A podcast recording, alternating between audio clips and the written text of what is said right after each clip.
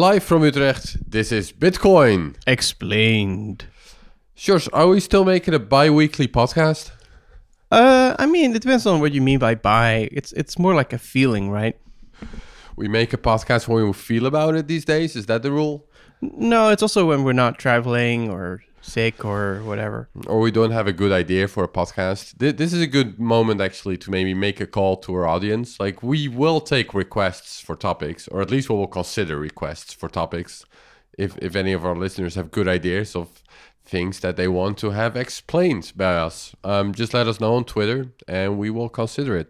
Is Okay. right, Sjors? Oh, that's true. All right. So, um, yeah, last one was I guess a month ago. I, I don't know wh- when this one is going to be published because I think our editor is now traveling. He's in Amsterdam. Oh, okay. He's coming to our meetup tonight. Uh, we're recording this on what is it Wednesday? On Wednesday, twentieth twentieth of April. Yeah, and there will be the biggest meetup of your in Europe, in all of Europe, in Amsterdam tonight. Sjors, isn't Okay. that exciting? We we recently discovered that it's probably the biggest one in Europe, so now that's our main marketing push. Interesting. I guess that's because there's nothing happening in Prague at the moment. Or Um, I mean, because they have pretty I big think- meetups. I think it's also part. Yeah, I mean, we didn't fact check it, but I, f- I think it's the biggest one in Europe. but you And- mean the biggest also- Bitcoin meetup, which then meets some like narrow definition of Bitcoiner or Bitcoin. Uh, just the biggest Like, Bitcoin not- meetup we know of. I don't think we're doing very narrow definitions. I mean, there's uh, Bitcoin them- Wednesday, which has nothing to do with Bitcoin. Right. That yeah, that's also in Amsterdam. I mean, is that bigger than ours? I don't know. Who knows? Could be. All right, let's get to the actual meat of this episode. Indeed. Uh, we are gonna discuss. I'll probably we'll probably have this published. I think on the date that Bitcoin Core 23 is released because that's what we're gonna be discussing. Bitcoin Core 23. That's always a bit of a risky statement because it can take a while before it gets released. Um, but hopefully it'll be at the same time. Yep. Yeah, at the time at the time we're recording this, we're on release candidate five. I don't think there's been many Bitcoin Core releases that required more than five release candidates, right? Indeed. Um, by the way, this is not in the show notes, but maybe that's a good starting point. Uh, Sure, what is actually a re- release candidate? Well, it's a candidate for a release, uh, to put it simply. So basically, uh, it's a way for the Bitcoin Core developers, or really any software project, to give uh, experienced user a chance to test the software. Right, and what Um, are they testing it for? Well, they're testing something that's going to be as close to the final version as possible. In fact, the very last release candidate is eventually copied and called the actual release. Yeah, so in this case, release candidate five. If they, I think they're basically like guys like you, uh, Bitcoin core developers and other expert users, maybe they're sort of trying out the software, looking for bugs. And Yeah, exactly. Or changes that like are not correctly documented. So, for example, if you're running a say a Bitcoin ATM or something, and and you're relying on a Bitcoin Core node to do all sorts of automated stuff, then you would test a new release candidate to make sure that all the automated stuff you were relying on, you know, still works and there's not some subtle change that Right, it causes your ATM to send free money to its users. right, and that that lasts for like about a week, and then if no issues are found, the latest release candidate is essentially rebranded to whatever the new Bitcoin core release is. So Well, yeah, I mean, there's there is an actual new release made, um, but but it has the same code in it. The only thing that changes then is the version number. So yeah, Right. Okay, so Bitcoin Core uh, 23, that's where we're at. Yep. Um, for those that don't know this, Bitcoin Core releases a new Bitcoin Core release every six months, more or less. Mhm. Uh, and the new Bitcoin Core release will basically just include whatever was ready at that time. The- Bitcoin Core doesn't wait for specific futures, it just once every six months, whatever's ready is in there, right? yeah, that's right. Okay, so uh, we're going to discuss some of the most notable changes. Uh, let's begin. Sure, we're going to begin with um, What is that? there's something about ports. Yes.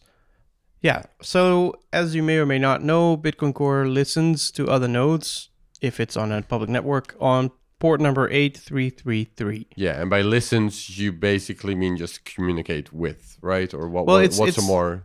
Listening means that it it is listening to the outside world, so you can actually connect to it if you're in the outside world. A node could also just be on the internet but not listen to anyone in the world, so you might not know where it is, and even if you send a message to it, it won't hear you. Right. So if I'm running a Bitcoin Core node and it's a listening node, which is like a setting, It's actually the default. However, in your home situation, it's not going to listen by default. Right. And that's not Well- because of a setting in Bitcoin Core, but other reasons we'll probably get yeah, into. we'll get into that in a bit. So, but essentially, if I'm running a Bitcoin Core listening node, let's just call it that for now, and uh, you use yours, you're also running a node, and if you want to communicate with my node, if you want to connect with my node, then you're gonna connect with my node on port eight three three three. Right. That's- so yes. far, so good. That's right. Okay, so what is a port? What does this actually mean? So a, a port is part of the, I believe it's the TCP protocol, um, uh, the TCP IP protocol, basically. So the idea is an IP address is, is where the computer is. That's what it tells you. Mm-hmm. And the port is actually just a, a thing inside of the messages that you're sending it to it. So, you know, the internet uses packages, and these packages, they have a certain structure. And the beginning of the package says, okay, uh, this is the port I want to communicate on. So it's just a convention, a, a kind of a way to talk to different services on the same machine. So one server on the internet might run a web server, and it might also run an email server, and it might run a Bitcoin node. And so one convention you'll use is if you want to talk to the web server, talk to port 80 or port 443. If you want to talk to the FTP server, talk to port 21. If you want to talk to the Bitcoin node, talk to port 8333. So it's just it's kind of like if you're sending somebody a letter and you you write down the uh, the number of whatever the um, you know the office they're in. Yeah, or the name in that case, right? Uh, you know, there's several people living on the same address, and then the name actually specifies who who it's for. Yeah, maybe two. Yeah. Yeah. So it, And these are conventions, right? So IP addresses are, are a scarce resource. They're distributed across the world. Um, so there are some centralization involved there.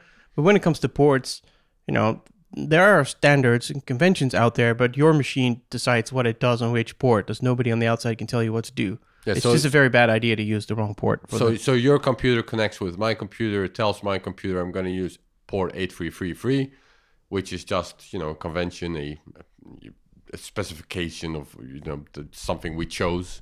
Uh-huh. And at that point, my computer knows. Oh, that means he wants to connect to Bitcoin Core, right? yeah, Oh. because Bitcoin Core told your computer that it's it wants to listen on that port. Right. So, and that's uh, th- that's the convention. But there's a problem with this.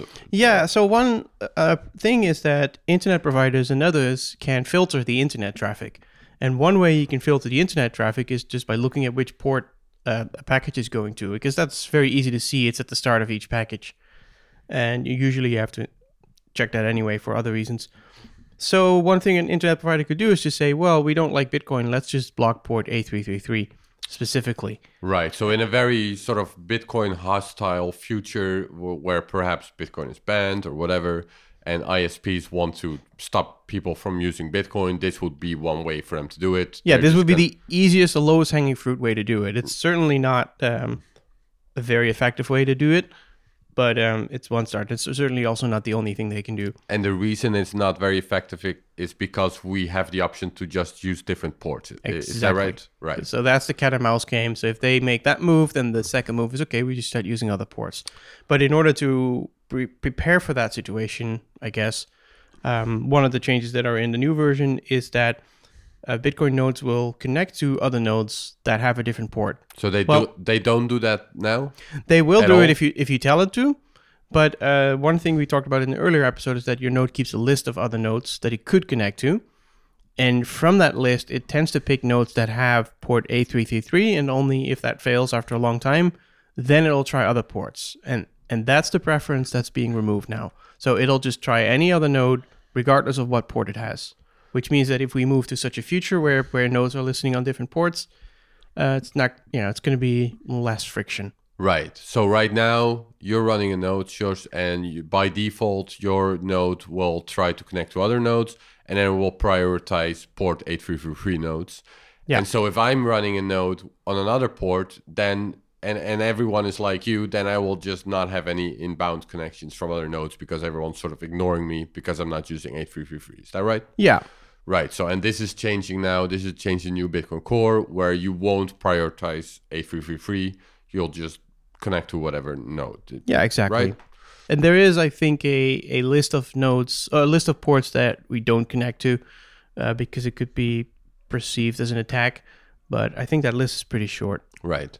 Okay, so this is basically preparing for a potential dystopian future where Bitcoin is very much. I mean, Bitcoin is always preparing for a potentially dystopian future. and it so should, yeah. yeah. But just to clarify that for the listener. I Yeah, guess. but also So to that- clarify this, you know, this is not going to make the difference. It's like just one chess move, and and the counter move is pretty obvious. So there's there's all sorts of ways for internet providers to see that you're running a Bitcoin node, Right. not just the port you're on.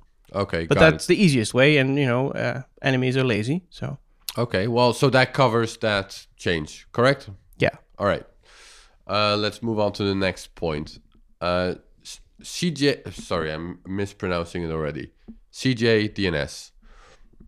Yeah, That, yeah. I have no idea what it really is, to be honest. It's kind of in the list of you have Tor and IT, I2P that we talked about, and it's not a complete replacement of these things, but it's sort of similar-ish. so, or it's, so it's some kind of anonymity network that you can use if you want to use the internet more privately. exactly.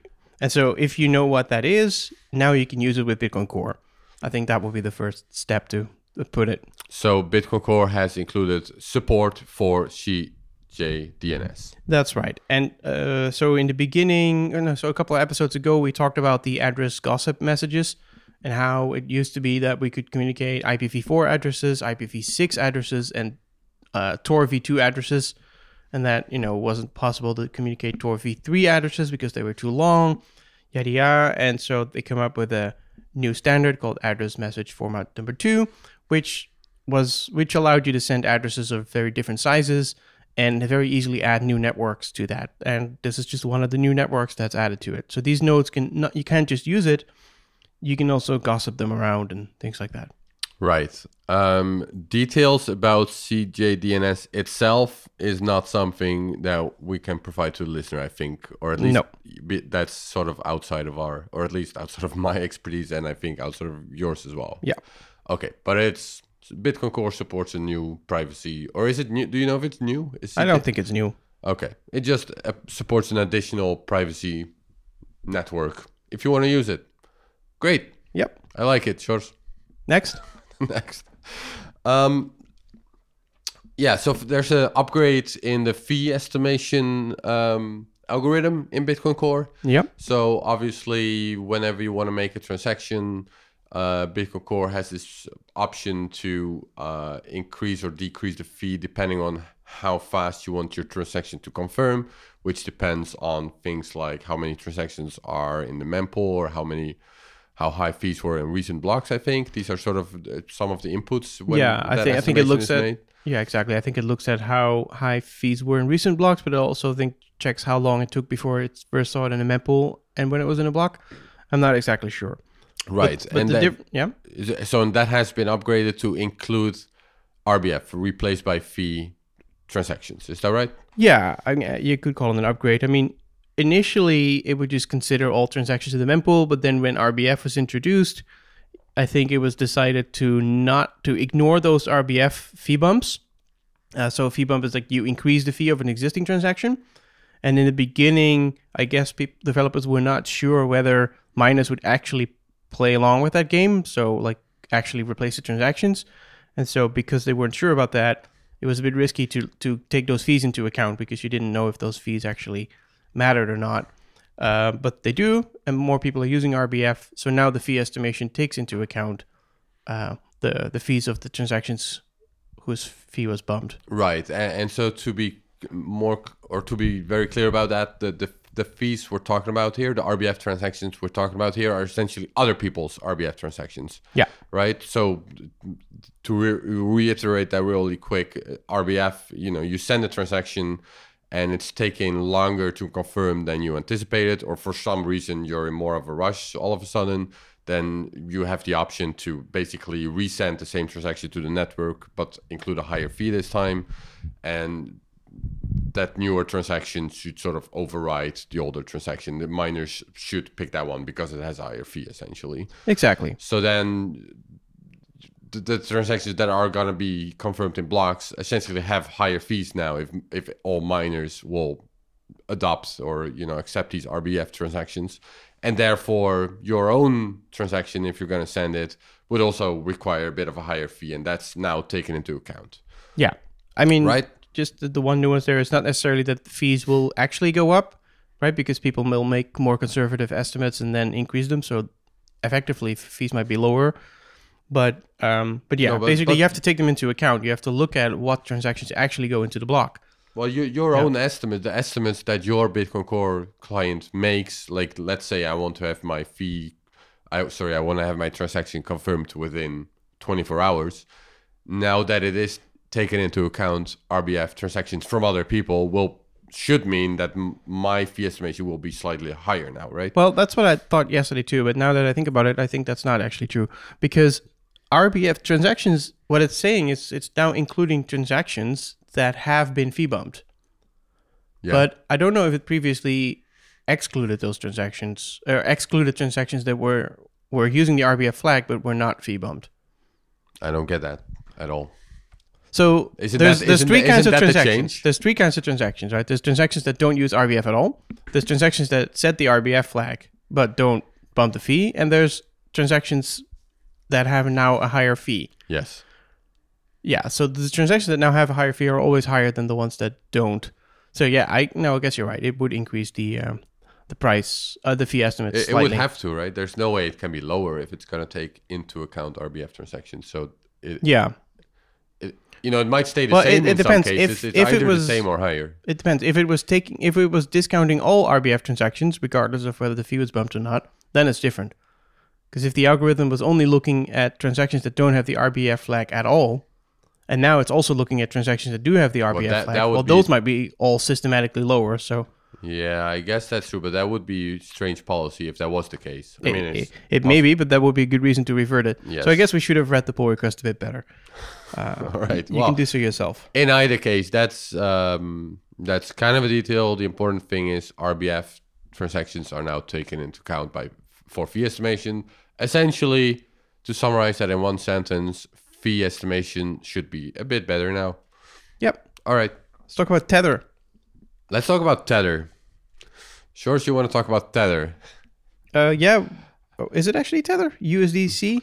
Uh, oh, you know, that's another one, right? Uh, Tether should be USDT or Yeah. uh, something like that. Well, anyway, uh, oh, it is USDT. It does I actually just wrote it wrong in the show notes. Yeah, it's Right. USDT, but it doesn't stand for Tether.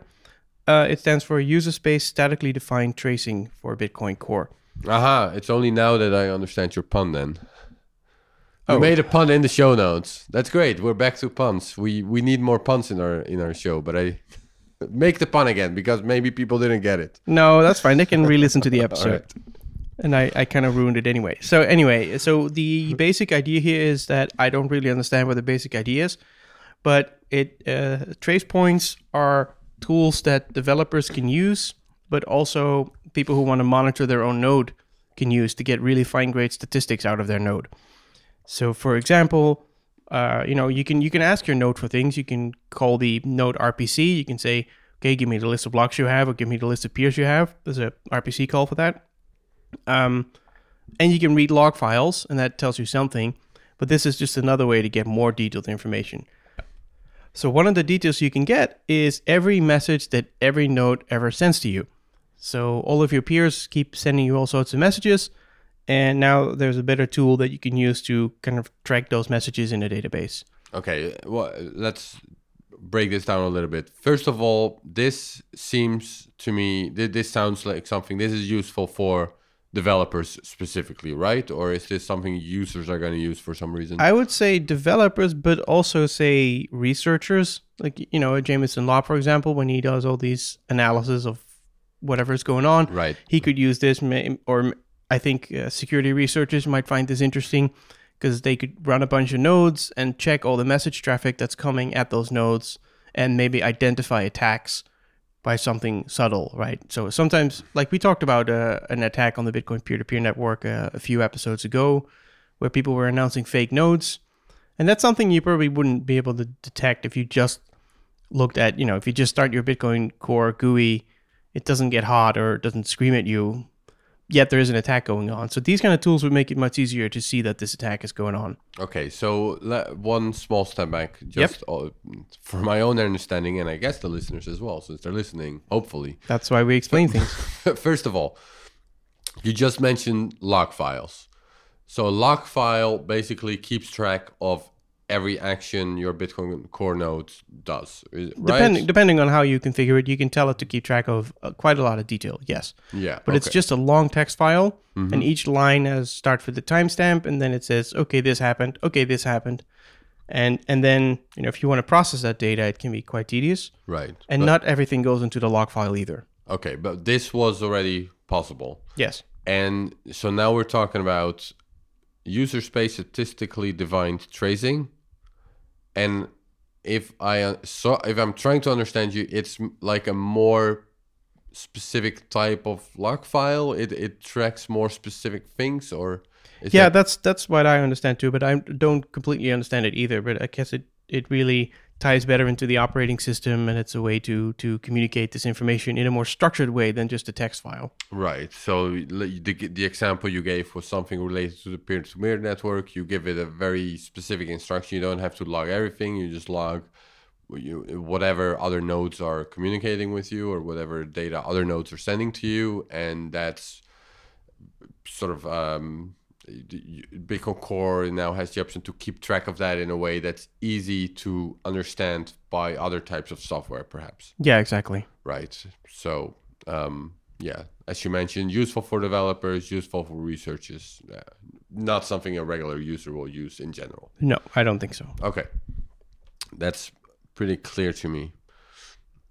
Oh, I, I completely lost access to the to, to our show notes. There we go. Oops. I'm back. I'm You're back. back. You're back. I'm back. Um, next point, yours. Are you ready? Yeah, I'm ready. Uh, Bech. 32. How do I pronounce Bech? Is that how I pronounce it? That's probably a very Dutch way of pronouncing Yeah, it. I th- I would say Bech 32, but others say Batch 32. Batch, yeah. B E C H 32. Batch 32. Um, I forgot why this is in the show notes, but I'm sure so, you so, remember. as you may remember, the Bech 32 checksum has some nice properties. One of them is that it allows you locate where your typos are. Yeah, oh, it's, yeah. So, batch 32 is a type of address, Yep. and this type of address has nice. We did a previous episode on addresses. George, which episode is that? Yes, we addressed this. oh, great. I, I think it was probably episode two or something. it, it was, it was very pretty the early. I think. Yeah. And one of the things we explain, indeed, is that this this new address format that starts with BC1 um, will have the nice property that if you make a typo in it, you can actually find out where it was to do mag- mathematical magic. And so that was already possible in theory, but it wasn't supported in practice. And now Bitcoin Core will let you do it, at least if you use the command line in this release, and then maybe in a future release, there's already some work for that. Um, you can do it in the GUI.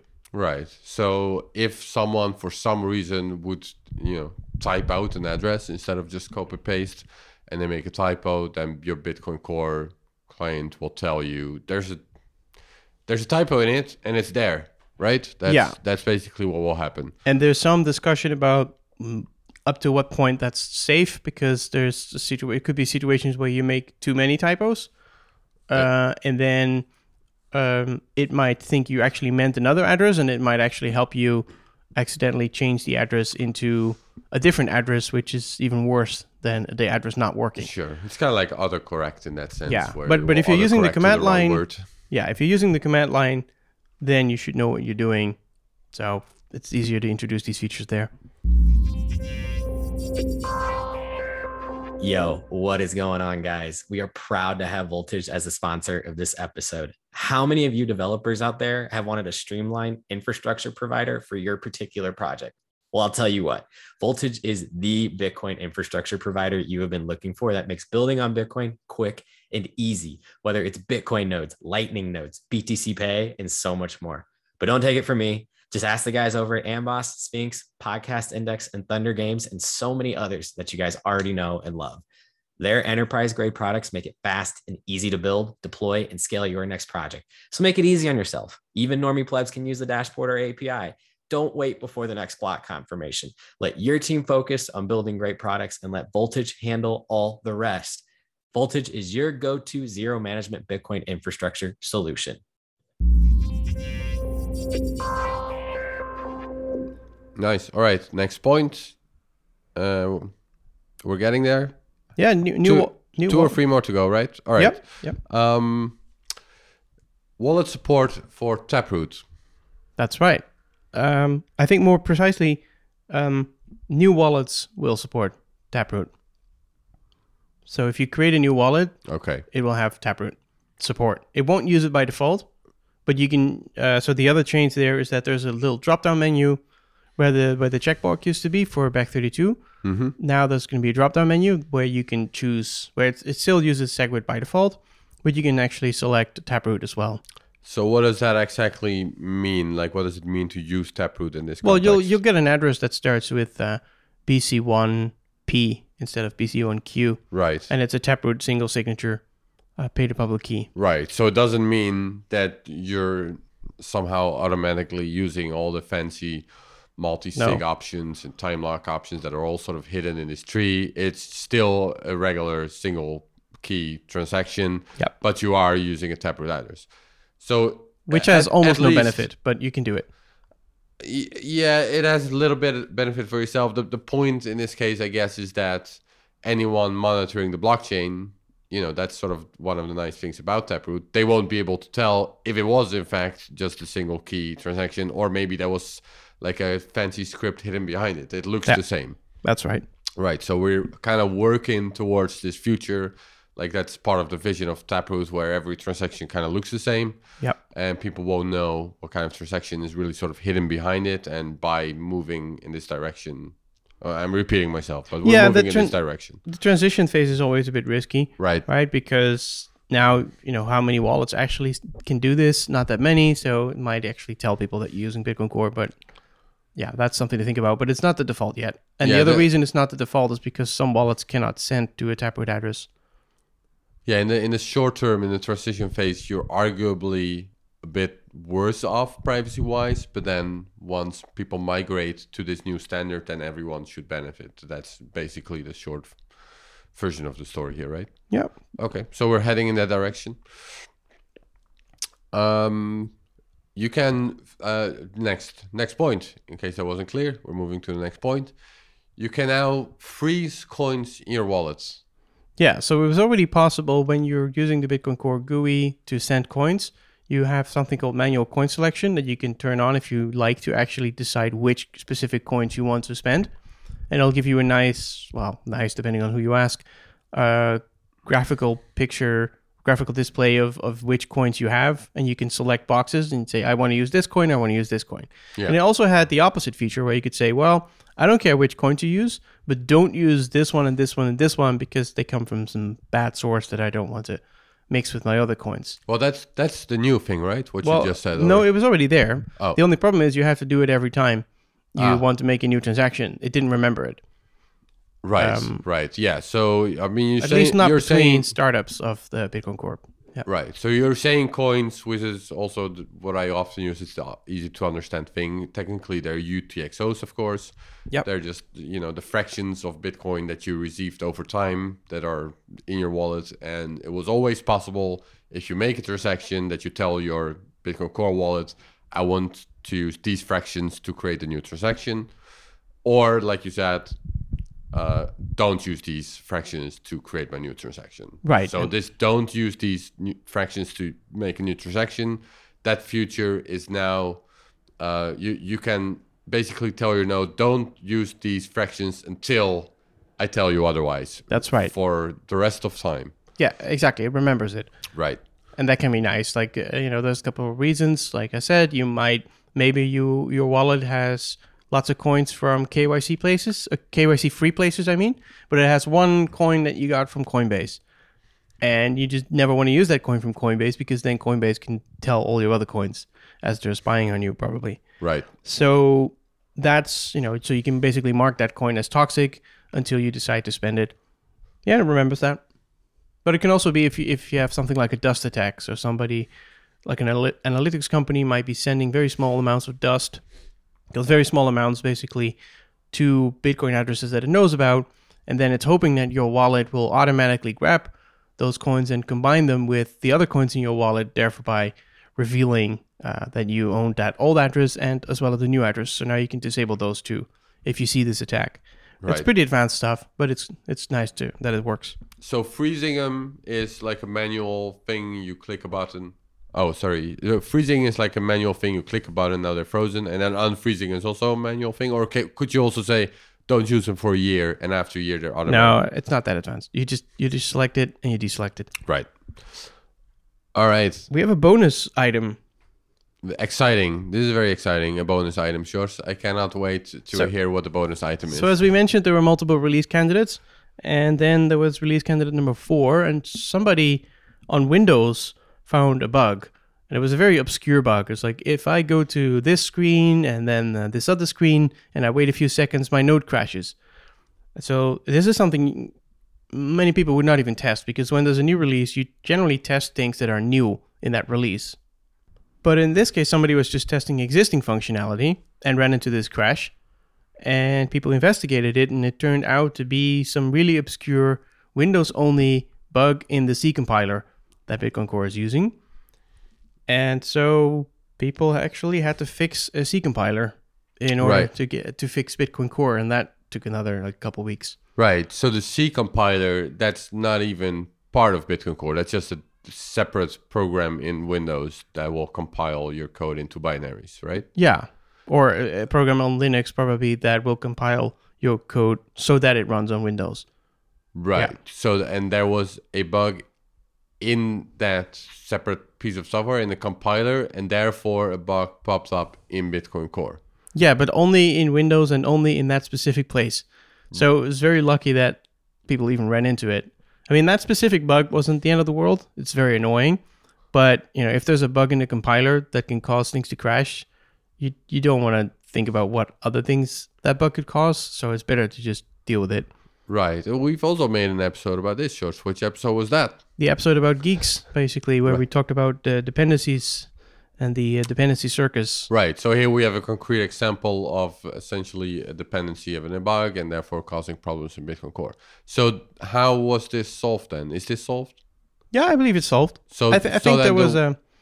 So there's two ways, two, two things usually that happen at the same time. One is you, once you figure out what it is, you go to the developers of this dependency project, so the, the compiler people probably, and you tell them this is broken and here's how you can fix it, and then they will put that into their normal flow and eventually they'll release an update where it's fixed. But you may not want to wait for that.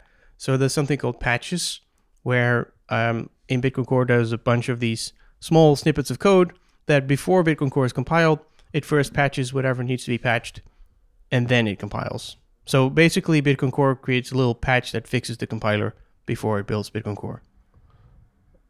Oh, who creates these patches? Bitcoin Core developers actually. Yeah. All right. Well, whoever fixes the original issue, right? So it could be a Bitcoin Core developer that fixes the issue for the compiler people. It could be the compiler people that fix the issue themselves, uh, but they haven't published the fix yet. They haven't published a new binary for the fix yet. So then you would just copy paste their fix. It doesn't really matter who does it.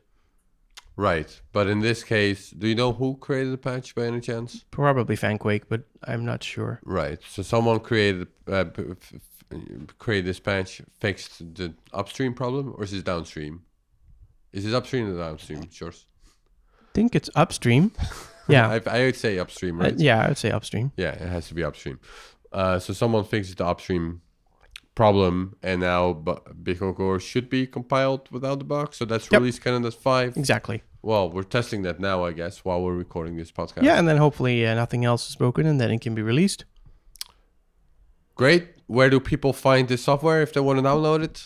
I think the if they want to test a release candidate, they should go to the probably the Bitcoin developer email, email list where there's an announcement that says, "Hey, you can download the release candidate here." Uh, if you just want to wait for the real thing, it'll show up on bitcoincore.org eventually. All right, great. I think that covers it, Sjors. Cool. Well, thank you for listening to Bitcoin Explained.